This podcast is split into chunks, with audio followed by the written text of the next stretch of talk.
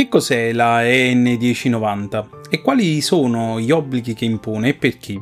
Intanto iniziamo con il dire che con EN 1090 si intende un insieme di norme tecniche per l'esecuzione di strutture in acciaio o alluminio. La parte prima riguarda la valutazione dei requisiti di conformità dei componenti strutturali, la parte seconda contiene i requisiti tecnici per le strutture in acciaio e la parte terza contiene invece i requisiti tecnici per le strutture in alluminio. Per elementi strutturali in acciaio e alluminio formati a freddo, per particolari applicazioni, ci sono poi le parti quarta e quinta. Prima di procedere oltre ti invito a mettere un like al canale così da rimanere aggiornato sui prossimi contenuti. Innanzitutto è bene sapere che dal 1 luglio 2014 è diventata obbligatoria la marcatura CE in conformità alla EN 1090. Senza questa marcatura non è possibile immettere sul mercato elementi strutturali in acciaio e alluminio all'interno dello spazio economico europeo.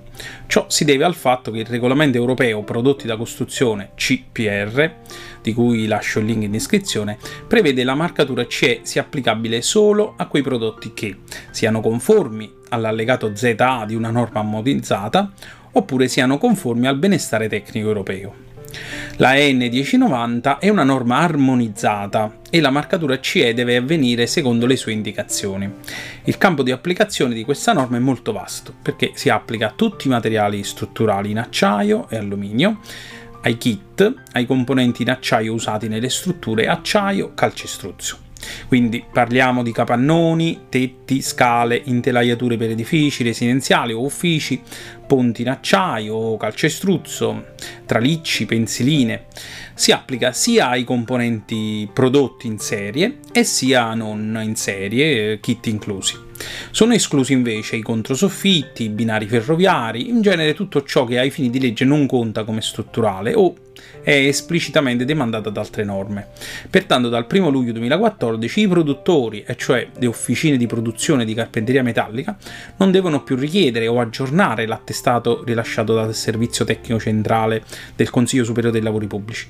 Al suo posto, come già detto, ogni prodotto dovrà esibire la marcatura CE in conformità appunto con la EN 1090 e dovrà essere accompagnato dalla DOP, una dichiarazione di prestazione redatta dal fabbricante, che può essere anche in formato digitale.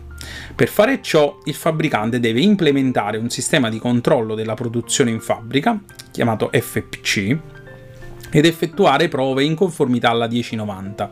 Ovviamente gli FPC e le prove devono essere certificate da un organismo notificato terzo e indipendente.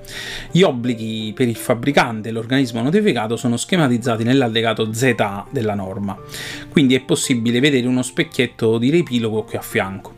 La certificazione ISO 9001 non è ovviamente obbligatoria ai fini della certificazione EN 1090, però aiuta molto l'azienda a implementare gli FPC.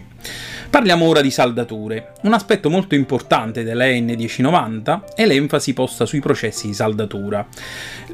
È molto complesso l'argomento, cercherò di sintetizzarlo. La saldatura deve essere svolta da saldatori qualificati e con procedimenti qualificati. La qualifica per i saldatori e operatori di saldatura si ottiene con appositi patentini, ne cito alcuni.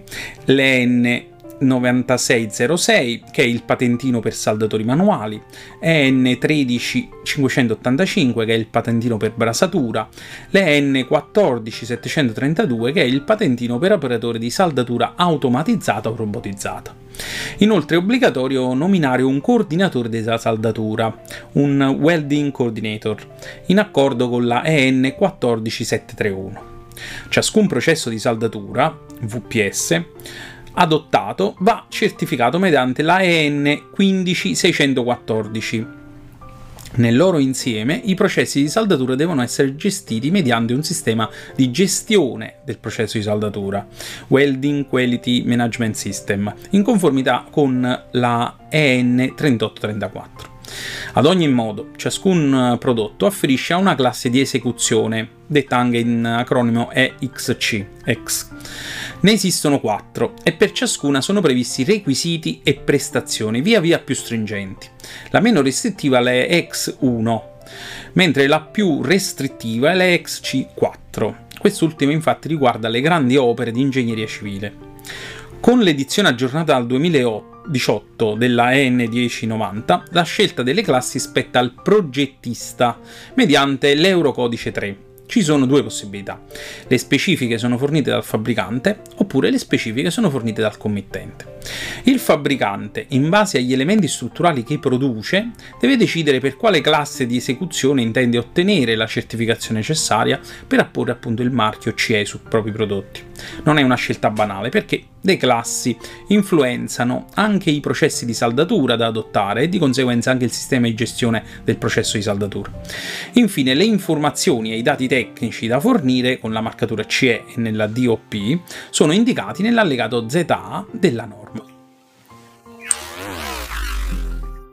Concludendo, la certificazione EN 1090 è una certificazione obbligatoria a partire dal luglio 2014 per tutti i produttori di componenti strutturali in acciaio e alluminio immessi sul mercato come prodotto da costruzione.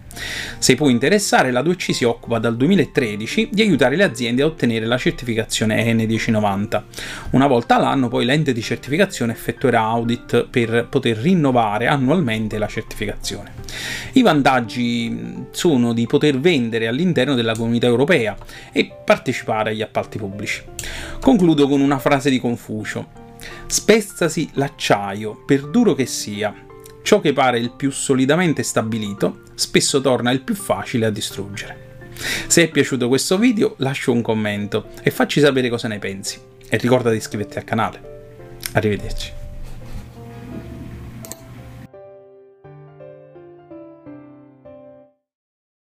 Che cos'è la EN 1090 e quali sono gli obblighi che impone e per chi?